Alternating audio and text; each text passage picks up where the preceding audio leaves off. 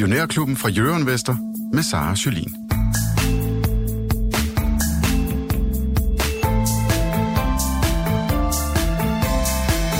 Det er ugens sidste udsendelse, og det betyder som sædvanligt, at det er lytternes dag, hvor vi svarer på alle jeres spørgsmål, og hvor I kan vinde en Millionærklubben-kop som den her. Vi skal også forbi de seneste regnskaber og opdateringer for nogle af de store virksomheder. Det er blandt andet Ørsted, der kom ud her i går, Netflix og Procter & Gamble. Og det skal vi sammen med dagens panel. Det er dig, Michael Friis Jensen, forvalter her i klubben, aktiechef hos Andersen Capital. Godmorgen til dig. Godmorgen. Og dig, Lars Persson. Godmorgen til dig. Godmorgen. Vi har jo sådan spejset det lidt op i dag, for ellers plejer det at være dig, Lars, og Lars Svendsen, der er inde og svarer på spørgsmål. Men nu tager Michael ind i dag. Og så også, så I kan stille nogle spørgsmål til ham om nogle af de aktier, han har i sin portefølje. Og det er måske ikke så dårligt at lytte til dig, Michael, for du fører faktisk Millionærklubbens konkurrence her indtil videre i 2023. Nu er vi kun 15 halvens dagen i det nye år, så vi skal selvfølgelig ikke lægge os fast for meget, men du er op 40%. Nej, det synes jeg, vi skal. Det synes jeg, vi skal. Vi lukker den her. Ja, det. Nej, det er jo sådan, at hvis man skal følge markedet, at ved retningen, som der er bestemt for årets start, det er jo sådan, det er. Og ja, hvis jeg renter meget, ikke husker meget galt, i hvert fald fra sidste år, så var det jo også Lav, der lagde sig i front. Men altså, det er jo fint at lægge lidt på hjul. Det kan jo være, at det går ned og bakke der til sidst i december, og så kan det være, at vi andre overhaler. Nu begynder jeg at spille det. Du ligger nummer 2, Lars. Ja. Og det ser jo faktisk flot ud for alle sammen. Altså, men generelt har det jo været en god start på 2023. Og sikker på, at Mads ikke ligger foran mig, eller hvad? Ah, okay. Jeg har ikke lige nu. Men vi ligger lige omkring hinanden. Ja. Hvis du sidder derude og har nogle spørgsmål til vores to i panelet i dag, Michael og Lars, så kan du sende den til mig i studiet på telefonnummer 42 42 03 21. Du skal bare huske at starte din sms med Mio. Og vi vil gerne have mange spørgsmål i dag, fordi det er jo fredag, så lytternes dag, så det er jo det hele er lagt op til. Og når du sender de spørgsmål, og vi tager det med i programmet, så deltager du også i konkurrencen om en Millionærklubben Cup. Den trækker jeg til sidst i udsendelsen. Men inden vi kommer dertil, inden vi lige kommer i gang med alle de her lytterspørgsmål, så skal vi lige kigge på, hvordan dagens marked det er åbnet. Hvem er jeg ved at tage hul på den? Jamen, tager du ikke bare den, Lars? Jo, det kan jeg godt. Jamen, vi startede et lille plus i Danmark, og Europa ligger omkring op med 0,4 sådan gennemsnit. I Danmark er der fokus på Ørsted, der var med regnskaber, og det var måske en lille smule ved siden af. Det er jo en stor forretning, så det der med at lige finde ud af, har vi lige solgt en vindmøllepark, og har vi købt en, og så videre, det kan godt drille, i hvert fald nogle estimater måske. Så en lille smule ned for morgenstunden af. Vestas også blevet taget med. Der har vi noget Siemens Gamesa, hvor at, de har hensat nogle omkostninger, som også driller. Det burde jo egentlig ikke røre Vestas så meget, men sådan er det jo nogle gange, når man sender en torskesmut ud, så breder det som ringe i vandet, ikke? Så, og det er jo ikke noget med Vestas at gøre, men det kan godt være, at der er nogen, der måske sidder og er lidt nervøse, eller også bare tager en gevinst. Den er jo stedet lidt pænt for årets start, så det er egentlig dem, der er fokus på for morgenstunden af. I Sverige har vi jo rigtige regnskaber, der tikker ind, og det var jo Eriksen, der var forfærdelig regnskab, faktisk viser de en hel del, men de havde været ude og sige det, men de får faktisk en gevinst per aktie på 1 krone og 82 øre mod 3 kroner og 2 øre sidste år, så altså det vi lever af, altså det vi bruger hver eneste dag, det her backbone med at sende tingene rundt, jamen de har faktisk svært ved at tjene penge, og vi har også set det hos Nokia. Så altså, det er jo egentlig sjovt, de her to store aktier, som så kæmper mod det kinesiske firma, og ligesom er eneledere på det her, jamen de kan ikke gøre det rigtig godt i hvert fald, og kigger man teknisk på dem, jamen så er de begge to, Nokia er ikke sådan rigtig interessant, og Eriksen er sivende, så der er ikke rigtig noget at komme efter, og det kan man jo egentlig undre sig over, når man står hver dag og bruger deres system alle vejene i hele verden, ikke? Så sådan det. Men Eriksen falder sådan 8% her til morgen. Over hos Ørsted, der er det et fald på 5%. Det er alligevel nogle rimelig store udsving, vi får her. Har I været overrasket over nogle af de her regnskaber? Vi har fået regnskabssæsonen indtil videre, og de opdateringer, der har været, siden vi får nogle af de her relativt store bevægelser. Ej, men jeg tror, at i og med, at vi har haft en god stigning i markedet faktisk, og måske i nogle aktier faktisk nogle ret store stigninger, så bygger der sig jo en eller anden spænding op, ikke? Jeg tror, at Netflix i går, som vi kommer ind på, ikke? Altså, det der hedder implied volatility, det der var forventningen, det var enten skulle den falde eller stige 10% på regnskabet. Altså det var det, man, hvis du vil bette på regnskabet og lege med det der, så skulle du ud over de der grænser. Så jeg tror, det bliver en regnskabssæson, hvor falder man igennem, så får man store stryg, kan man til gengæld levere på speciel indtjeningssiden. Altså det her, vi alle sammen holder øje med marginerne, så kan der også være en ret stor gevinst, tror jeg, du ved, i den her ejendomssæson. Så den bliver, den tror jeg, det skal man vende sig lidt til, at tingene er virkelig spændt for en vogn, eller sådan noget. Altså flitsbuen er spændt her, og derfor kommer vi til at få nogle relativt store reaktioner. Jeg kigger så lidt på Ørsted, og det er nok mere guidance for næste år, som ligger under forventningerne, ikke? Men hvad har analytikerne med af frasalg af vindmølleparker? Hvem har noget med? Hvem har ikke noget med? Hvad ligger der i Ørsteds guidance? Jeg har ikke lige været inde og kigge nærmere på det. Jeg så bare Nordea hævede deres kursmål til 1100 for 915 på det her regnskab, og han er jo sådan set ude at melde, at planerne forløber, som de skal på den langsigtede plan, altså de her 200 milliarder, de skal ud og bruge i deres investeringsprogram, og Ørsted er jo ikke sådan en aktie, hvor vi lige pludselig kan tjene en masse flere penge end i forhold til sidste år, fordi at det er jo først for omkring 24, 25, 26, nogle af deres investeringer begynder at skabe en indtjening. Så jeg er måske lidt overrasket over den her reaktion på aktien. Men 1100 i kursmål fra Nordea på Ørsted. I dag koster aktien 633 kroner. Det er immervæk noget en upside, der er der. De må være meget bullish. Kan I regne den hjem? Ja, den kommer op fra 1400, så altså eller så altså den har jo vi har jo set det, og det er jo spørgsmålet, hvad er det for et scenarie, hvor længe kigger du frem i din krystalkugle, når du sætter de her kursmål, ikke? Er det bare på 3 måneder sigt, eller er det en 3-årig periode? Det skal man jo have med, når man står ligesom og læser det her. Og jeg tror måske det er mere det sidste, altså det er en langsigtet case, som de ser er en vinder, fordi vi skal have hele den her omstilling. Så jamen tror man på 1100, jamen så skal man jo spænde sin hest for sammen med Nordea, og så håbe på, at den når i mål. Men der er jo masser af bump på vejen, som man også har set. Og det, der er den største udfordring, der bliver projekterne færdige til tiden, og hvordan ser hele engagementet ud i fremtiden? Altså, hvordan får man de her parker, og afhægter man nogen og sådan noget? Så der er altså nogle, kan man sige, huller i suppen, eller der kan være nogle sorte pærer, som både er gode, men der er også nogle dårlige, fordi får man ikke sat de vindparker op til tiden og begynder at tjene de penge, jamen så hvis man, nu er det jo Ørsted et stort selskab, men lad os bare tage Olos Vind, som er et mindre selskab, det er bare bonget fuldstændig ind i selskabet. Det kan være, at man er lidt mere heldig her, fordi man har flere vindmølleparker, når jeg er en enkelt lige glipper, men der skal ikke mange parker eller uheldige ting til, der gør, at jamen så bliver man måske ramt, ikke? Så det skal man huske at have med i sine overvejelser. Jeg tror, der er et rimelig stort udfaldsrum i den her, ikke? Altså, der er nogen, der mener, at du ved, at indtjeningen i den her type af branche bliver fuldstændig bragt ned af alle olieselskaberne, der skal bringe alle deres sorte penge ind og blive grønne. Mm.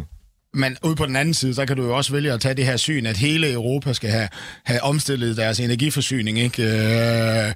Og Ørsted er førende på mange områder, ikke? Altså, så det er jo det her udfaldsrum, ikke? Hvor du ligesom ligger, køber du den ene historie, så, jamen, så kan du regne meget hjem, køber du den anden historie, så bliver det lidt sværere at regne det hjem i Ørsted, ikke? Altså, så der er bare nogle udfaldsrum, ikke? Men altså, for mig, der tæller nok mere siden, hvis man skal kigge på Ørsted-aktierne, og ikke kigge på de enkelte år, så tæller siden mere, altså hvad der kommer ind af investeringer over de næste 20 år i vores energiomstilling. Ikke bare til den grønne, altså til den grønne side, som Ørsted er med på, men i resten af alle mulige typer af energiomstillinger. Ikke? Jamen altså, det er bare der, du skal ligge. Og så tror jeg jo faktisk, at for de her grønne aktier, noget af det, der trak dem op, og det var et vigtigt signal, det var jo Scholz, altså den tyske kansler. Altså under den her overflade, der ligger der en kæmpe handelskrig, der er i gang med USA, ikke? Altså Bidens Green Deal, ikke? Han er ved at flytte alle batterifabrikker til USA, fordi der er kæmpe tilskud til batterifabrikker.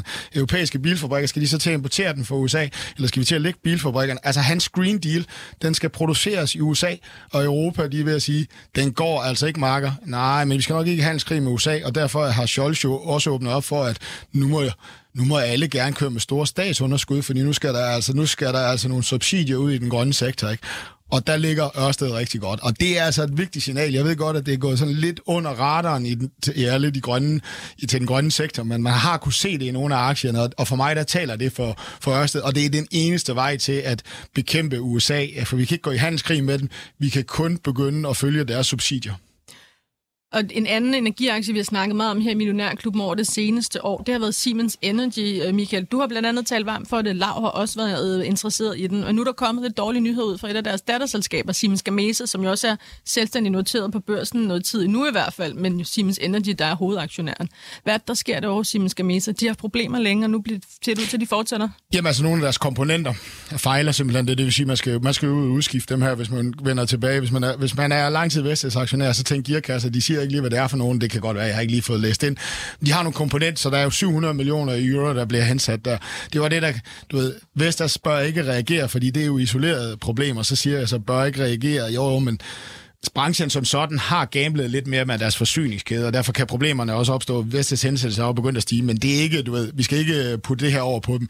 Og så var det ikke kun det var jo ikke kun Siemens Gamesa-tal, vi fik i går. Vi fik jo hele Siemens Energy forløb i Q4-resultater, og der er en kanonordre engang i det her selskab. Kanon indtjening i deres kastdivision, kanon indtjening i deres, det der hedder grid, altså det der opbygger energinet i Europa. God i deres productivity, som er sådan noget, der sørger for at være besparelse i industri. Og så var der lige den her Gamesa Grimmernex, der gjorde, at de var ude om at nedjustere, men ordreindgangsmæssigt ligger de markant over alle forventninger. Så det bliver lidt spændende, hvordan den aktie den der åbner. Og vi ved jo godt, at Siemens Gamesa har haft nogle problemer, ikke? Og de er ved at tage dem fuld af børsen og så videre. Er det tysk grundighed? Jeg tror meget lav, vi kigger lidt mere fremad, når vi siger, ejer den her aktie, ikke? Og ligesom siger, jamen den her investering ind i energinettet er det, vi er. Men jeg har ikke reelt tid, så du ved, vi må... Ja, men den er her nu, altså den falder cirka 1% her fra morgenstunden Siemens Energy. Du siger, det er kanonregnskab i virkeligheden. Ja, alt andet Siemens Gamesa. Og på ordreingang siden faktisk fint for Siemens Gamesa, så hvis jeg skulle lave et read-over til Vestas, så de undgår de her problemer, så ser det faktisk relativt godt ud for branchen og de udmeldinger, der er fremadrettet på Vestas. Men beholder du dine Siemens Energy-aktier på trods af, hvad der sker i Gamesa? Ja. Okay. En anden virksomhed, som vi jo teasede lidt for i starten også, det er Netflix, der kom med regnskab i går aftes efter det amerikanske marked. Det var lukket. Netflix har også haft lidt problemer. Der var mange af os under pandemien, der skulle sidde derhjemme og se rigtig meget fjernsyn, så de fik rigtig mange nye abonnenter. Så kom vi ud igen og gik på restauranter og kunne komme ud og rejse, og så skulle vi lige pludselig ikke se så meget fjernsyn mere. Så det har været nogle lidt bombekvartaler for dem. Nu går det godt igen for Netflix. Det andet kvartal her, de kom ud med, jeg mener det andet kvartal, de har skævt regnskabsår. Det var, eller har de? Det er også lige meget, om de har det. Jeg tror, det var Q1, men det... Ja, de har haft en meget større indgang af abonnenter, end alle analytikerne forventede. Og der er en ny model, de har lanceret, hvor man kan få et abonnement, som også er reklamefinansieret. Og det er der mange, der i de her tider, hvor pengene måske er lidt mere knappe på grund af inflationen, der har taget rigtig godt til sig. Og det har investorerne altså også her. Altså, aktien stiger 7% i eftermarkedet i går. Nu ved vi selvfølgelig ikke, hvordan den stiger her, når markedet åbner i USA, men det tegner i hvert fald til rigtig flot for Netflix. Hvad er din analyse af, hvad der sker derovre, Michael? Jamen altså, på abonnementssiden, så var det jo meget, meget stor overraskelse, og det er jo sådan, skal vi nu begynde at, altså noget af det, som jeg har snakket om, hvorfor måske alle mere positive end alle mulige andre på aktiemarkedet lige nu, forbrugeren har det faktisk ikke så skidt. Altså du ved, vi cutter altså ikke kablet til alle de her tjenester, som vi ikke troede.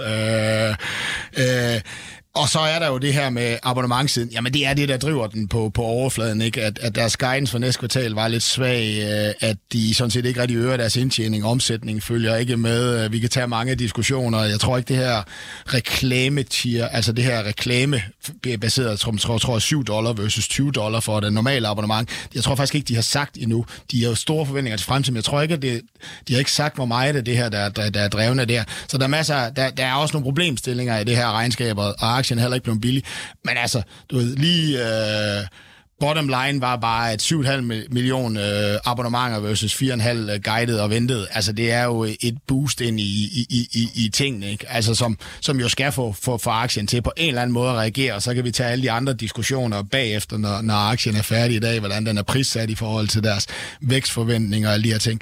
Og så er der jo en ting, man skal sige, og det er jo noget, der er så svært at ramme her. Altså, du ved, og det er jo så det, jeg kan forstå, sådan, når man begynder at snakke omkring ting, nu er jeg ikke, det er jo, at de har faktisk haft et ret succesfuldt efterår med at få nyt indhold. Altså, du ved, deres serier har været populære, og det er jo altså nogle af de her ting, der driver de her ting, ikke? At det er jo det her med, at den her serie, jeg er nødt til at have Netflix igen. Altså, du ved, jeg skal se Stranger Things, eller hvad der nu er kommet, eller Glass Half Onion, eller hvad den der film, som jo også er gået i biograferne, ikke? Altså, som de...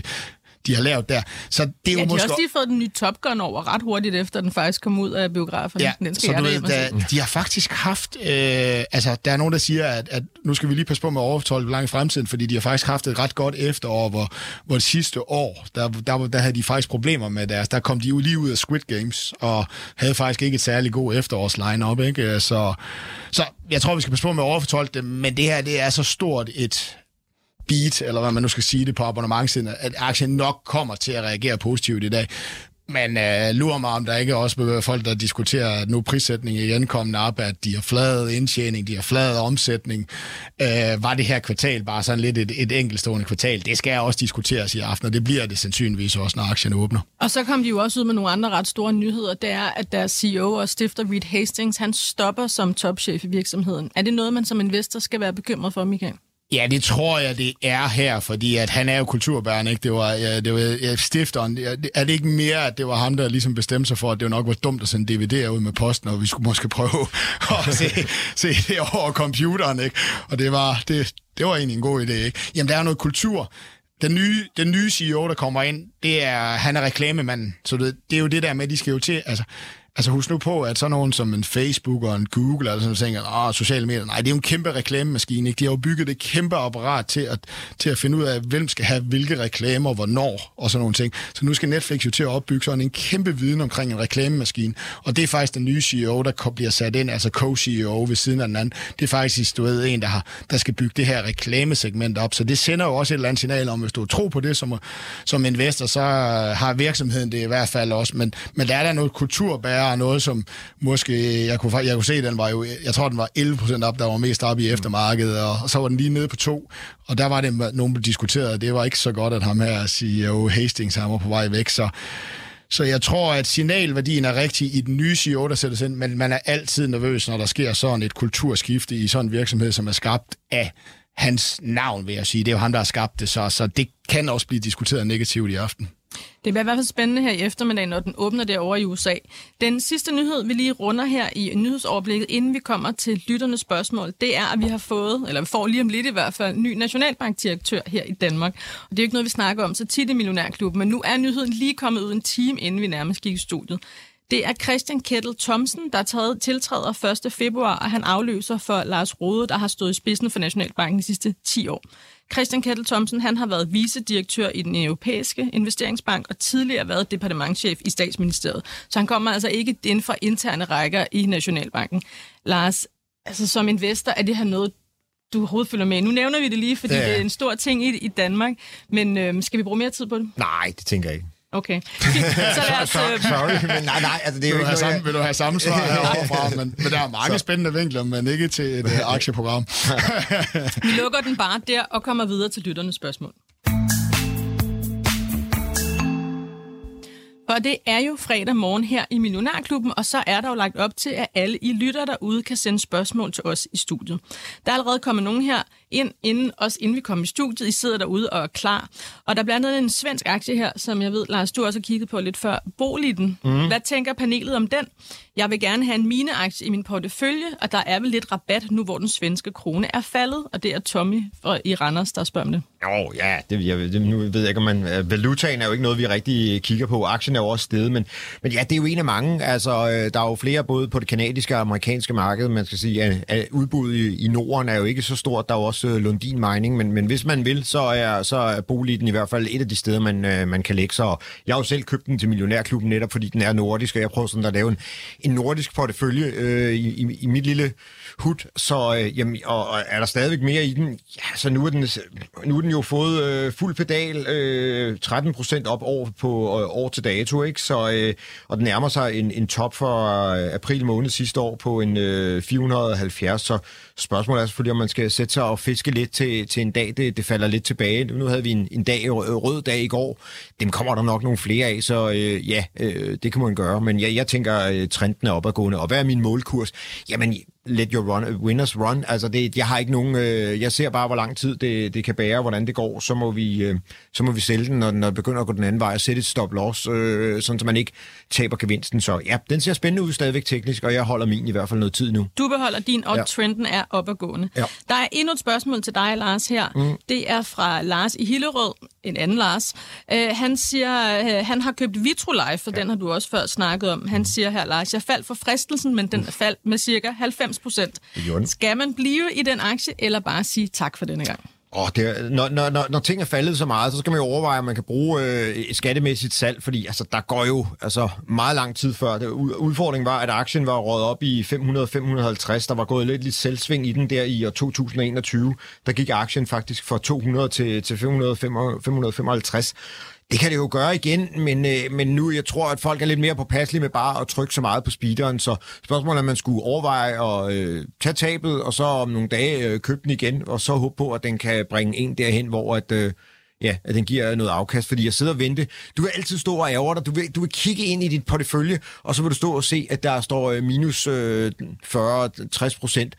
og spørgsmålet er, om man gider at gå og kigge på sådan noget der i lang tid, om man ikke bare skal få ryddet op, og så enten investere i det igen, fordi det er et godt firma, det er jo det her med, at vi ikke kan forplante os, så det er jo nogen, der hjælper med forplantningen til os mennesker, der har lidt svært ved det, og de har jo hele systemet så videre, så altså, ja, så jeg er stadigvæk, jeg har faktisk gået og overvejet at købe den til Millionærklubbens portefølje herinde, men så manglede jeg lille penge. Nu har jeg fået nogle penge, og nu er den allerede steget 23%, men altså, men vi skal huske på, at den kommer op, og den har allerede en høj PE, altså det er jo også det, der afskrækker nogen den der, på den forkerte side af 60, ikke? Så det skal man jo også, altså jeg tør slet ikke tænke på, da den lå op i 500, hvad PE-tallet var. Så der blev nok trykket lidt for meget på speederen sidste år, og nu må vi se, om den kan hakke sig op af igen. Så i virkeligheden et godt tidspunkt måske at rydde lidt op, men trods alt stadig en god aktie, som du sidder og lurer lidt på. Helt sikkert.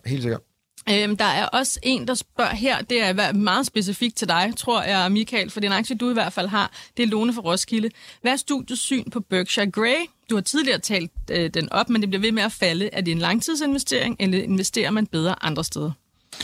Ja, altså du ved, nu var jeg jo lige inde i den igen og fik fisket alt mit tab, jeg havde haft, selvom det var en aktie, der var faldet 95%, fordi jeg var samlet den op lige før nytår, du ved. Så det er jo sådan nogle gange, man skal med de der, du ved, når man har taget et tab på 90%, så skal man enten gøre sine ting op, og sådan nogle ting. Nu har jeg solgt den igen, fordi at nu steg den så lige 100% i løbet af 10 dage i det nye år, og det er jo det her med, at det er et selskab, der stadigvæk vil være enormt udfordret i år. Det er et selskab, som skal ud og hente penge med stor sandsynlighed. De er ikke gældsatte, men de kommer til at mangle penge til at vokse med tingene, ikke? Så det er i år. Til gengæld var det også et selskab, der den bundet ud i 0,50, og nu er den i cirka 0,80. Der var værdisat minus deres pengekast til $69 million. De har brugt cirka $500 million i, før de gik på børsmarkedet, til at udvikle de her AI-robotter, som er helt sikkert til lagerfaciliteter, som er helt sikkert et kæmpe marked i fremtiden. Om det bliver Berkshire Grey, der kommer frem dertil, we don't know.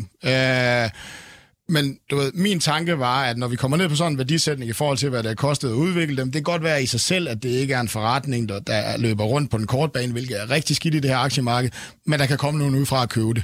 Så det her, det er, du ved, har vi en Richterskala, går den ikke til 9 eller sådan noget lignende, så er det risiko 9 for at tage nogle gevinster, og derfor er det ikke ret meget, man skal ligge med det. Men det er en, jeg kommer til at handle lidt aktivt. Jeg synes, når den er ned omkring de her 50-60 millioner i market cap, minus deres pengekasse, så for mig, så I try. Den langsigtede historie er fin, rigtig god, men det er ikke sikkert, det er Berkshire Grey, der kommer hen. Så jeg understreger, at Richter 9 skal på skalaen. Det har jeg faktisk også gjort, da vi købte den. Det er det, der hedder Wild Horses. Men den har jeg ejer stadigvæk nogen. Dem, jeg tog ekstra ind, solgte jeg fra. Du ved, fordi at når man laver 100% på så kort tid sådan en, så er det sandsynligt, at det skal nok lige testes, om det nu også er rigtigt. Jeg ejer stadigvæk nogen. Det er ikke særlig mange. Den langsigtede historie er intakt, men det er også en af de her aktier, hvor man ikke ved, om det er dem der når derhen. Men mit bud er, hvorfor jeg ejer nogen. Jeg tror, det bliver solgt inden for det her år. Så det er den case, du... Det er den case, jeg kører, og den kan man jo bare sige, det er meget gætværk. Men den værdisætning i forhold til det marked, de kan operere på, og i forhold til, hvor mange penge de egentlig har brugt for at komme derhen og egentlig få teknik. Og så er der jo nogen, der vil sige, jamen de kan jo bruge lige så mange penge, som de vil, hvis deres teknik ikke virker. Men bare lige husk på, at at hvad nu det hedder, verdens største distributørselskab har altså indgået en aftale med dem, købt aktier i dem, og vil nu bruge dem til at bygge det op. Vil du ikke lige sige, hvad det er, de laver?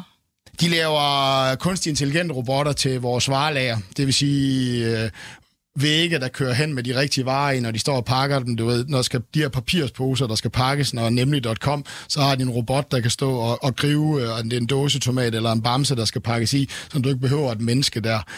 Og du ved, jeg tror, at problemstillingen for den her aktie har været, at de kom ind og skulle til at starte med at storsælge ind i et marked, hvor alle de løb med 180 km i timen, de her varelager. Og derfor var de da skide ligeglade med, de havde ikke tid til at se på det. Og så det skifte, der skete, hvor vi gik fra 180 til 0, hvor Amazon skal lukke varelager, hvor vores e-handel var gået ned. Det er det her felt, de egentlig skal operere i. Så jeg tror ikke, deres teknik er gal med den. Så det korte svar, jeg ejer nogen. Det er Richter 9-skalaen.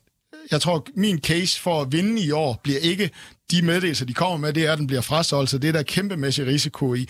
Men ja, jeg ejer nogen. Den langsigtede case er fint, men det er en meget lille position. Så risiko i hvert fald forbundet der. Jeg har lige et spørgsmål til dig, Lars, men det kan være, at du lige skal have tid til at kigge på dine tekniske indikatorer. Så nu stiller jeg det, og så vender vi lige tilbage til Michael. Så vil lige få fred nemlig et par minutter. Det er et spørgsmål her fra Jesper i Ørsted. Han siger, en tidligere Mads Christiansen-favorit Gravity, kan vi få Persson til at give sin tekniske vurdering af den? Har den brugt nogle linjer, og er den på vej op eller ned? Så hvis jeg lige sætter dig i gang derovre, Lars, så vender jeg lige tilbage, Michael, til dig. Det er Rasmus i Aarhus. Han spørger, hvad du siger til Palantir. Jeg er luen. Det er jo den helt rigtige blanding af tech og militær, men hvad siger eksperterne? Er det en aktie, du er bekendt med? Ja. Jamen, det er jo AI og militær og en forretning, der altså, du ved, det er jo kunstig intelligens på databehandling. Enormt kæmpemæssigt område. Palantir er jo kommet langt ned fra. Meget, meget militæragtigt, eller meget, det er meget store militærkontrakter, altså du ved, om man skal angribe et land, det er sandsynligvis altså det bliver beregnet på Palantir-beregninger og så videre, altså du ved, hvad alle de her beregninger, der skal gå til, hvad kommer det her til at koste, hvor mange liv og sådan nogle ting. Og så er de jo i gang med at udbrede den her til, til erhvervslivet. Så rigtig spændende aktie, og der er ikke noget men her, altså du ved, men jeg foretrækker C3 AI, som er startet i erhvervslivet. Hvad siger du den anden hed? C3 AI. C3 AI. Ja, det er den, du selv har, ikke? Ja, det er den, jeg selv har. Det er Palantir lillebror. Det startede i erhvervslivet, og nu er det så på vej ind i militæret. De laver ikke det samme. C3 AI gør mere det der med, at de siger, at når du har sådan noget som Salesforce, som er et stort salgssystem, så laver de sådan nogle delprogrammer, eller du ved, så laver de en add-on, hvor den så kan begynde at forudsige dit salg, hvor den kan lægge budgetterne for dig på baggrund af AI, og ikke kun på grund af det, der er sket i går, men også det, der kommer til at ske i fremtiden og sådan nogle ting, hvor Palantir er lidt mere sådan kæmpe store kontrakter for virksomheder, der skal ind og behandle deres ting. Og derfor siger jeg, Palantir ligger det helt rigtige sted. Jeg har bare taget et valg omkring C3 AI, og derfor kigger jeg ikke så meget på Palantir. Jeg er vildt forelsket i området, er rigtig godt eksponeret i det her område via C3 AI, så det er det rigtige område. Ingen tvivl omkring det. Palantir er bedre beskyttet af de her store regeringskontrakter, end C3 AI er, men til gengæld så synes jeg, at C3 AI har et større potentiale, fordi at de har en masse systemer, du ved, der kommer til at gå ind i vores salgssystemer, i vores regnskabssystemer, og måske endnu vigtigere i vores logistiksystemer til at forudsige ikke hvad der skete i går, men hvad der kommer til at ske i fremtiden. Og derfor, hvis man spørger, du ved, hvad jeg synes om Palantir-aktien, så kan jeg godt lide området, men jeg har valgt at investere et andet sted, så du ved, det er jo et svar, han måske ikke rigtig kan bruge til noget. Men, jo, jeg er da blevet meget klogere, Michael, og hvis man ikke lige er med på vores C3 AI, så er den noteret i USA, og fondskoden er AI. AI. Ja. Så skal du have kunstig intelligens. Hvem har tiggerne i? Jeg tænker, den må næsten være mere værd end selskabet her. Ferrari har jo også en tigger, der er race. Altså, der er nogle af virksomhederne derude, der lander nogle gode steder. Spøg til side. Begge aktier. Jeg har faktisk også begyndt at sige, Palantir, er det en mulighed, jeg skulle have lidt af sammen med min C3AI? Fordi det her område, det bliver kæmpestort. Det bliver en kamp. Du ved, det bliver en kamp for, at vi skal vokse ind i den her værdisætning, som der har været. Ej, jeg synes ikke, den er så galt i C3 AI, men den er stadigvæk sådan lidt til den skarpe side i Palantir. Men jeg er ret sikker på, at hvis du ejer de her aktier om 10 år, så tror jeg ikke, at du kommer til skade. Man kommer ikke til skade, hverken Palantir eller C3 AI. Lars, har du fået kigget på Gravity? Jeg har kigget på Gravity, ja. Udfordringen er, at der ligger sådan et modstandsniveau op omkring 54, og vi handles 49 nu. Det er sådan cirka en 6%. Så hvis man skal... Altså, man kan gøre to ting. Man kan sætte sig ned og vente, at den bryder igennem de der 54, fordi den har testet det 3 gange, faktisk flere 4, hvis den kommer op. Og så siger jeg, jamen, når den så bryder igennem, så kan den komme op i noget, der hedder omkring en 62, 61. Der var den oppe i juni sidste år. Man kan også være fræk og sige, jamen selvfølgelig kommer den op i 54, og så og så tro på, at den bryder igennem. Så man kan jo starte med at købe sig et lille lyttepost nu, faktisk i dag, i morgen, på mandag, nej ikke i morgen, men på mandag, og satse på, fordi i forhold til, at markedet faldt i går, så faldt den faktisk ikke specielt meget, og, så der var ligesom en hånd under, synes jeg, når man tænker. Og så det, der er den største udfordring, synes jeg, det er, at de foregående bunde har været lavere, og det men hver gang er den kommet op til 54, men ikke brudt igennem. Så køb en lille lyttepost, bryd den igennem 54, så køb en større, og så måske hælde det hele af ved 60, hvis man skal spille en swing trade i hvert fald. Hvis han er længere sigtet, jamen så... kigger vi jo tilbage til gamle dyder, og der var det jo sådan noget som nogen og midt-70'erne start, og i 80'erne, at den endte. Så er der jo masser af hurra at hente, men spørgsmålet er selvfølgelig, om han er kortsigtet eller langsigtet. Men, det får vi desværre ikke noget videre om her, men en fin teknisk analyse i hvert fald, Lars. Tak for det. Selv tak. Der er kommet nogle spørgsmål om Teladoc, en af dine aktier, Michael. Der er faktisk 2 her. Det er Jonas fra Herning og Anders fra Aarhus, der spørger. Hvad tænker du om Teladoc? Cathie Wood fra Arkinvest har en overbevisning om, at den kan blive lige så værdifuld som Amazon. Så er du stadig glad for den her aktie? Og Anders pointerer her, den har jo virkelig haft det hårdt. Ja, er du vanvittig? Jamen, det er jeg. Altså, du ved, det er sådan en mellemposition. Altså, det er ikke 9 på Richter-skalaen, fordi jeg tror faktisk ikke, de skal ud og hente penge. Casen for i år, det er, om de kan blive profitable. Altså, det bliver et rigtig vigtigt skridt, fordi at problemet lidt med Teladoc, det er, at Cathie Wood, hvorfor hun siger, den kan blive ved med at Amazon, men altså, hun mener også, at Tesla skulle være 4.000 eller 1.900. Nej, altså, du ved, men det er den case, hun fortæller, og du ved, jeg hader det, Cathie Wood, der fortæller den, ikke, fordi hun virker jo nærmest som, du ved, kemisk Ali, der står med tanksene i baggrunden, ikke?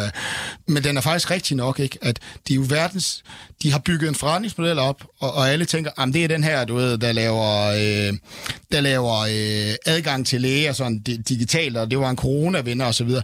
Men man har bygget den her forretning op sammen med en anden forretning, som er sådan teleadgang. Hvis du har diabetes eller høj blodtryk, så bliver du behandlet ekstern fra, og lægerne kan monitorere dig og give dig råd og så videre. Det er jo rigtig godt.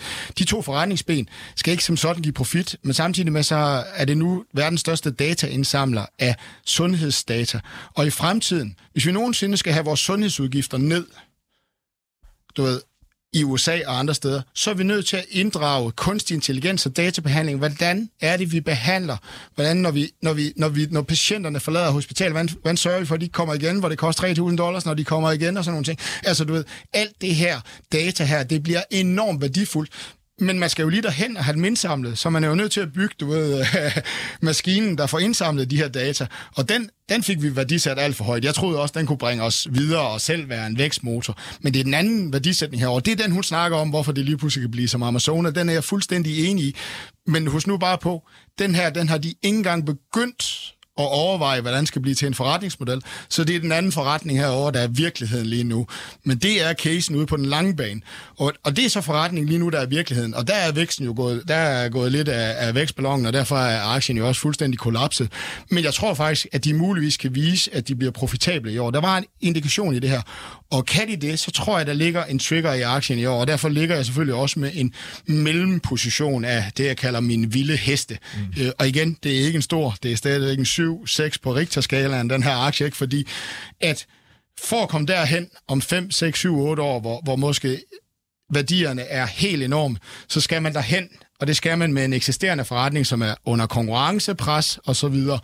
Så det var meget langt til at sige, ja, jeg tror faktisk på Cathie Wood. Jeg hader det, hende der siger det, ikke? Fordi at det er også det, jeg siger omkring den her aktie, men vi skal bare forstå, at når jeg står og snakker om den her, så er de har ikke engang fortalt nogle investorer, hvordan den forretning, der skal kunne udnyttes alle deres data. Altså, de er ikke begyndt at lave produkt, hvor det kan endnu. Så det er en lang case.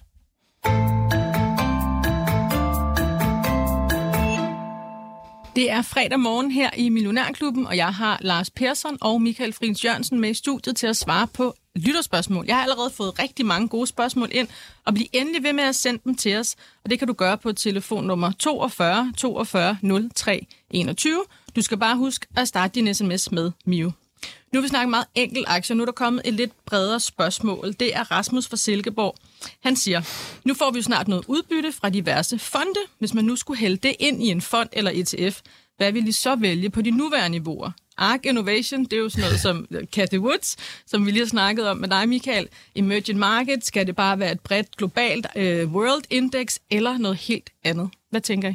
Jamen, jeg har selv købt Kina, og jeg tror, jeg tager noget Fjernøsten, men selvfølgelig kan man da også godt tage nogle af de her tech-fonde, som har haft alt. Altså, man skal jo huske med de investeringsforeninger, at hvis man går ned i sådan en special forening, og ikke tager den her brede, så skal man også huske en gang imellem, så er det der special, det er ikke særlig godt at have. Altså, lad os bare tage Alfred Berg. Rusland var jo sjovt nogle gange, og nogle gange var det ikke sjovt at have. Så man skal huske, at hvis man køber de der specialforeninger, og ikke det der bredspektret, som bare skyder på alt, så skal man både købe og sælge en gang imellem. Så jeg har købt noget Kina, og jeg køber også noget Fjernøsten til mig selv snart.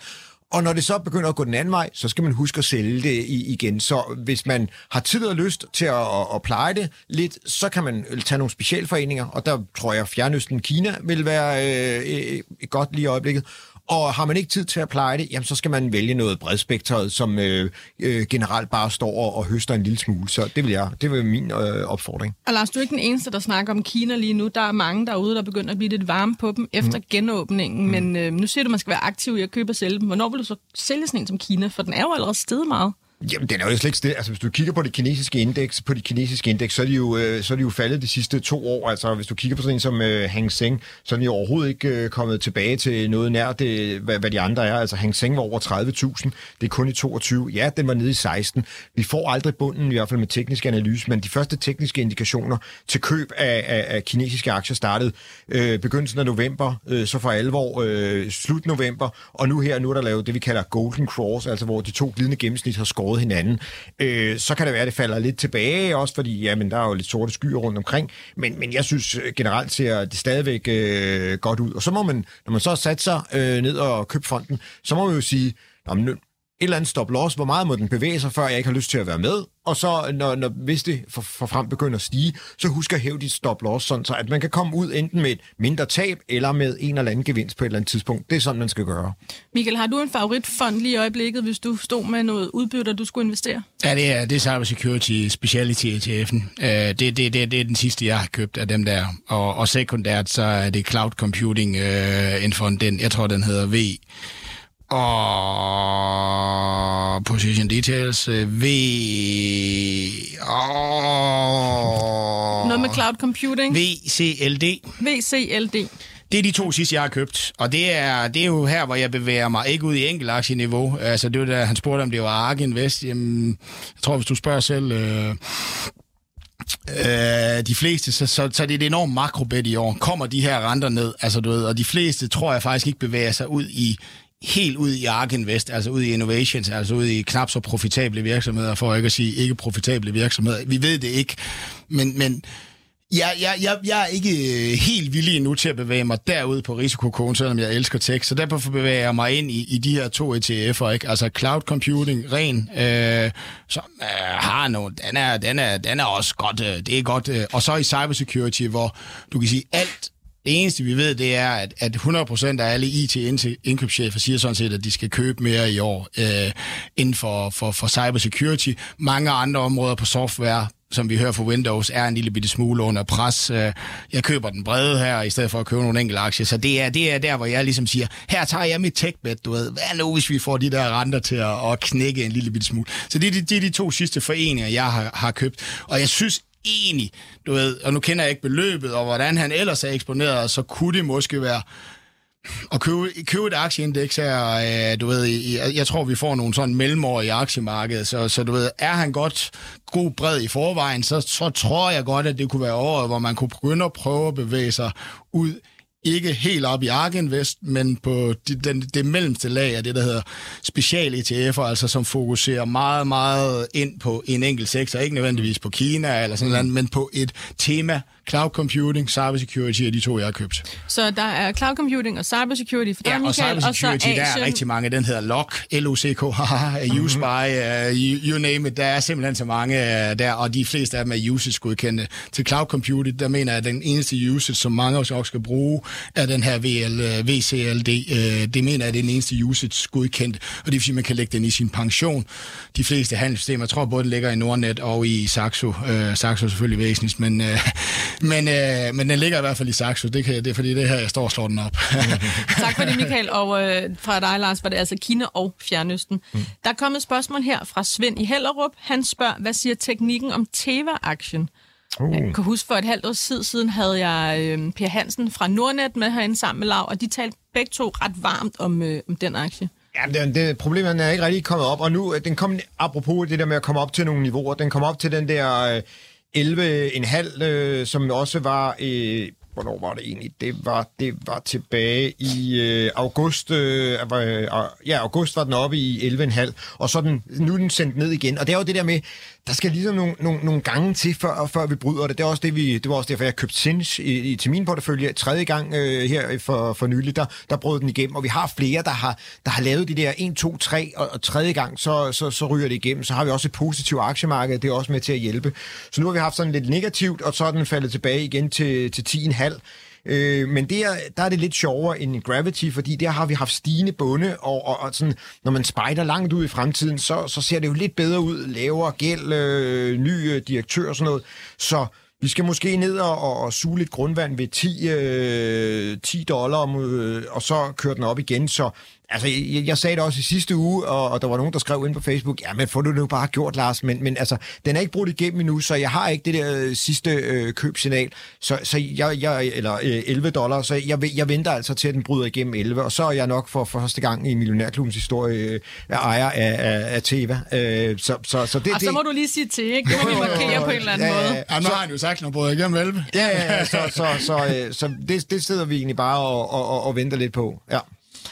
Der er kommet et spørgsmål her fra Rasmus i Aalborg. Han spørger, hvordan ser panelet på potentialet i FLSmidth? Er den for dyr at gå ind i nu? Der er kommet mange stigninger de seneste dage her oven på Alters investeringer. Jamen, altså, personligt så er det jo... Jamen, du var også godt, Michael, men det er jo en branche, der kommer til at være voldsom efterspørgsel på, og nu har vi fået en stor aktionær til, jeg skal lige sige, Lundbæk faktisk, i hvert fald hvis man læser ind på FLSmidths egen hjemmeside, så er de jo stadigvæk aktionærer med over 15%, mener de havde 17 faktisk. Så de sidder der også stadigvæk. Spørgsmålet om de bliver nu så sultne at kaste deres aktier ud i markedet, og så når nu vi flokkes, men det er jo en branche, der kommer til at være behov for. Vi kan også se, Sandvik i dag stiger 3%. De kommer ud med regnskab, fin ordrebeholdning og stor efterspørgsel på varer til miner og mange af deres andre produkter. Så ja, altså det eneste, jeg arbejder bare i FLSmidth, det er jo, at de har lidt den her cementforretning, som kan drille lidt, men minerne bliver jo dem, der skal være trækdyret i forretningen. Jamen, jeg vil jo nok sætte mig og vente og se, om den sank en lille smule mere, fordi det er altid det der, de nye historier og alt det her, så, men den kunne ikke rigtig bryde 300 faldet under der, så der, måske skal man bruge en af de her dage næste uge eller næste uge igen til at samle op, og ja, på nøgletallene, så er den blevet dyr, så... Ja, det skal man jo så også lige tage sig i mente. Men ser man historisk på det, så har aktien jo været meget højere. Altså går vi tilbage i 18, så var den i 400, og tilbage i... hvor var det, vi havde den? I 06, så men nu er man kommet i penge, hvis man købte den i 06. Ja, og i 7 var den oppe i 550, ikke? Så, ja. Og nu ligger den på 294 her i dag. Den falder en anelse 0,9%. Jeg skal lige prøve at bidrage. Altså, du ved, den er dyr på den korte bane, kan de levere op på deres målsætning, og så er der mere opside, sindssygt stærk branche at være i. Det vi understreger altså, og det kan man også læse den historiefortælling, hvorfor jeg havde den. Hvad har jeg gjort? Jamen, du ved, jeg havde faktisk en relativt stor position i FLS. Det har været dejligt. Tak. Mm. Og den har jeg så skælet 20% tilbage. Mm. Du ved, i 305, så sagde jeg bare, kom on. Altså, du ved, det er 63% op. Og det er så også, fordi det var jo en position, som var kommet fuldstændig ud af whack i min portefølje, fordi at den var stenen, 60% på 6. Så den begyndte at fylde for meget. Der var begyndt at fylde for meget. Mm. Så du ved, det er jo ikke køb- eller salganbefalinger. Der kan vi lytte på Lars og hvad stregerne siger der. Men det er mine tanker, men det er, jeg har skælet ned, fordi jeg synes, at den ramte 305 i går, eller 306, da den lå og handle der. Wow. Mm. Altså, hvad er det lige, der sker her? Det bliver stadigvæk et år, hvor de skal ud og bevise. Der er enormt langt mellem det, de leverer i år, og frem til de der målsætninger. Ny ledelse siger det helt rigtigt, og siger det helt rigtigt på kapitalmarkedsdagen. Fuldstændig fokus på kapitalallokering i en branche, der har en enormt stærk efterspørgselsside. Så det er ikke, fordi jeg har solgt alle mine FLS-aktier, men du ved, jeg tog lige og... Du tog overkrødderen, som sagde, som det ikke er lav, han siger, ja. Der er også et spørgsmål her fra Nikolaj i Aarhus om Tesla. Han siger, at han begynder at finde Tesla attraktiv for en langsigtet investering i form af børneopsparing til mine børn. Hvilket niveau vil I mene, at Tesla skal ramme, før man kan overveje at trykke på købsknappen? Jeg har ikke... Han tør ikke. Nej, jeg har slet ikke nogen mening omkring de der Tesla-aktier. Og men på den måde, jeg er jo lidt bange for, at nu kan vi jo se, at Tesla har sænket priserne. Så kommer alle de andre. Så du får jo ikke nogen fordel. Det bliver jo lidt ligesom flysæderne. Så sænker SAS-priserne. Så er vi inde og skal søge på rejser. Samtidig så sænker Lufthansa. Så kommer Ryanair ind. Så kommer EasyJet. Sådan bliver det jo hele vejen. Jeg har ikke lyst til at eje biler, fordi det bliver bare sådan noget... Hvem kan race to the bottom på en eller anden måde. Det er det nemlig. Altså, jeg skal af med mine biler, glem Tesla. Altså, det er mit bud. Altså, du ved, jeg har ikke lyst til... Altså, mit bud er meget, meget længere nede, men folk skal lade være med at lytte til det, fordi jeg er lidt i den der lejr der. Altså, så aktien kommer nok aldrig derned, men du ved, hvis jeg som fundamental virkelig skulle ind og kigge på det og sagde... billigere end Apples prissætning. Vi skal ikke bruge den her deres høje vækstrate, fordi nu er der risiko, når man sænker priserne her, og de andre følger med, og ens afsætning måske ikke stiger for, at man ikke får et særligt stort vækstår på sin indtjeningsside, og så er noget af det, som man har købt dem på tidligere. Så jeg synes, den skal prissættes sådan lidt billigere end Apple, for den har ikke det samme økosystem. Så jeg skal længere ned, men jeg er godt med på, at der ligger nogle kæmpe optionaliteter på nogle steder, men jeg er i en verden lige nu. Jeg gider ikke betale for optionaliteter. Det gør markedet måske godt i den her, fordi de er så store, Cybertruck og alle de her ting. Jeg vil ikke, og derfor skal man ikke lytte til min indgang til det, men jeg har nævnt en indgang, hvis man kan spole nogle programmer tilbage, og det skal man ikke lytte til, hvis man har en større tro i en aktie for mig. Det er dernede, hvor jeg siger, der får den sådan lidt negative mand virkelig lyst til fundamentalt at købe den her aktie, ikke? Og han har et lidt negativt syn på alle de her ting. Jeg vil ikke betale for alle de her ting, som nu står og snakker om. Og det nu har de sænket pris. Det er ikke helt det samme som flysæder, men jeg giver dig ret. Prøv at forestille dig, hvis almindelig brand i går sagde, så sænker vi priserne med 20%. Wow, og vi regner med at få nu får vi en meget, meget større efterspørgsel. Hvis almindelig brand gjorde det i morgen, så prøv at spørge, om vi ved, hvad der sker i forsikringssektoren. Er det det samme i bilsektoren, vi ved det ikke. Og så er der en tanke omkring Tesla, det er jo, at det er ikke helt det samme som flysæder og forsikringer og så videre, når man sænker priserne. Fordi man kan jo prøve at gå ind og købe en Tesla, så vil man se, at bilen er ret billig, og så skal jeg lige have den selvkørende 59.000. Og det er 59.000, der går direkte ned på bundlinjen, hver gang man sælger en bil, fordi det er lavet, der skal overføres en fil. Og det er jo derfor, de gør det. Hvor meget af det, der var indregnet, du ved, allerede, og får de nu også det her efterspørgselsboost, for det gør de, men hvor mange køber de her selvkørende. Så jeg tror, at mange kigger på den positive side lige nu her, og jeg kigger sådan set på lidt på den negative side. Jeg synes, at det her, det kunne også godt ende med at blive race to the bottom, og derfor er jeg meget længere nede, for jeg har lyst til fundamentalt at købe den ud fra en valuation. Vi tvinger dig ikke, Michael. Du vil ikke have Tesla lige nu, hvad kan vi forstå. Det er helt fint. Kristoffer fra Skelskør, han har kigget lidt på den svenske krone, om man på en eller anden måde kan tjene nogle penge på det. Er det gennem dagligvarer, eller findes der nogle finansielle instrumenter, man kan tage i brug? Og den svenske krone er jo nede den laveste kurs siden finanskrisen over for den danske krone, altså tæt på det laveste, det nogensinde har været. Man kan få en svensk krone for cirka 66-67 øre nu. Ja. Vi har haft vores praktikanter i Malmø på Berlinske for at skrive lidt om det, og der har de jo købt slik og chokolade og snus og alt muligt gode sager med hjem. Jamen, selvfølgelig er der noget der at hente, og skal man købe sig et hus, så er det måske nu. Normalt er det jo ikke noget, vi kigger på. Altså, det er jo også, betyder også, at jeg får flere aktier i øjeblikket for mine danske kroner, men jeg veksler dem jo til... Så nej, altså, det skal man ikke. Altså, der er nogle... Man skal heller ikke ligge og spekulere i at købe svenske kroner, og så sælge dem, når de stiger 10% igen, eller et eller andet. Nej, det tror jeg vil nogen andre om. Altså, det har aldrig været min afdeling i hvert fald. Jeg tror, man skal være i en større bank, og man skal have en ordentlig portion. Altså, det nytter ikke noget at gå ind i Forex inde på hovedbanegården. Han kan lige prøve at undersøge, men jeg tror, den er lukket. Swedish Match er jo solgt til 116. Du får faktisk... for en måneds tid siden, så jeg kiggede på den, der fik du faktisk 2 kroner for lige at vente til de lukker den her Swedish Match og salg, og samtidig er du eksponeret mod den svenske krone. Men jeg er ikke sikker på, at det ikke er kommet så langt, at den er blevet lukket. Oh, folk går lige test. Men det var 2,5 for at sidde og vente, samtidig med, at du er eksponeret mod den svenske krone, og du har ingen nedsidende risiko. Men jamen, for en måneds tid siden, så jeg kiggede på køben og kunne det stadig. Jeg ved ikke, om man kan det endnu. Nej, det tror jeg ikke. Jeg tror, den er lukket. Så var det en dårlig råd. Nej, jeg vil ikke gøre noget med den der valuta. Det vil jeg springe over. Altså. Der er kommet en del spørgsmål om Eriksen i dag, og det er måske ikke så underligt nu, hvor aktien den er faldet rigtig meget, efter de kom med regnskab i går. Det er sådan et spørgsmål, det kredser lidt om, har Eriksen en god fremtid, og hvad sker der? Vi var lidt inde på det tidligere programmet, Lars, men kan vi lige sådan sige, hvad siger teknikken? Hvad for en retning skal Eriksen? Har det en god fremtid? Jamen altså, det har det vel med det backbone, og vi bruger det til daglig. Altså rent teknisk, så ser den jo skrækkelig ud, men de er jo også i gang med fyringer og oprydninger og sådan noget.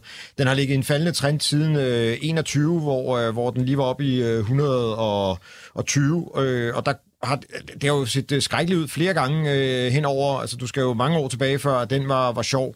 Så altså, det er ikke sådan en, der står på min ønskeliste, hverken her i morgen eller i overmorgen, og så jeg vil lade det ligge. Nu der kommer der et stort hul i grafen, fordi at den falder virkelig voldsomt. Nu retter den sig en lille smule, men i forhold til lukkekursen i går, og så prisen i dag, så er der kommet et stort hul. Og vi ved, at over tid, så skal de her huller lukkes.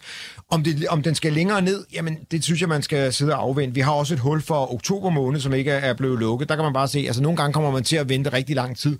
Så vi skal ind i en positiv trend, altså en bund, der er over den højere end den foregående bund, og en top, der overgår den foregående top. Og ja, så er man måske bagefter med 15 eller 17 eller 12 eller procent, eller alt efter, hvordan den her trend nu er blevet vendt. Men når man først får en trendvending, så er det meget sjovere, og så kan det både blive 20, 30 og 200%, når man ligger inde i den her trendudvikling, og det synes jeg, man som en privatinvestor skal gøre. Så læg Eriksen over på kandidatbænken, men længst ude, og lad være med at kigge på den før en gang til maj-juni måned, tænker jeg. Jeg tænker, vi godt lige kan nå et sidste spørgsmål her, inden vi runder af, og det er fra Michael, der har fødselsdag i dag, så tillykke med fødselsdagen, Michael. Det er nok derfor, han gerne vil have en kop. Han vil i hvert fald også gerne have svar på sit spørgsmål om Intellia Therapeutics. Er det en, I kender? Til NTLA. Så skal der... Nej, okay. Vi kan... sende spørgsmålet. Jeg er på tirsdag, så kan jeg... Det er du faktisk ikke, Lars. Nej, det er jo ikke. Det er ikke, fordi vi ikke vil have dig med, men jeg er tilbage igen på tirsdag, der har jeg de 3 tenorer med i studiet, altså Ulrik Bie, Sten Jacobsen og Henrik Drusebjerg, og der er simpelthen ikke plads til flere paneldeltagere der. Så Lars, næste gang du er tilbage, det næste fredag... Kan du se de der dørmænd, der står foran den med den der røde snor? Stop. Men jeg vil sige tusind tak for alle jer, der har sendt spørgsmål ind. Der kommer rigtig mange spørgsmål, vi desværre ikke kan nå at gennemgå i dag, fordi det spænder bredt, og vi har allerede været igennem mange virksomheder. Jeg har også trukket Millionærklubben Kop. Ja. Den sender vi afsted til Rasmus for spørgsmålet om Palantir. Så når vi lige har fået hans adresse efter programmet, så skriver vi til dig, Rasmus, og så sender vi den her kop afsted til dig.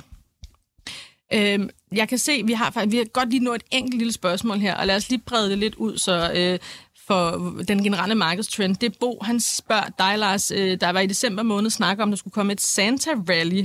Det kom aldrig rigtigt, eller hvad gjorde det? Det var lidt en fesen måned.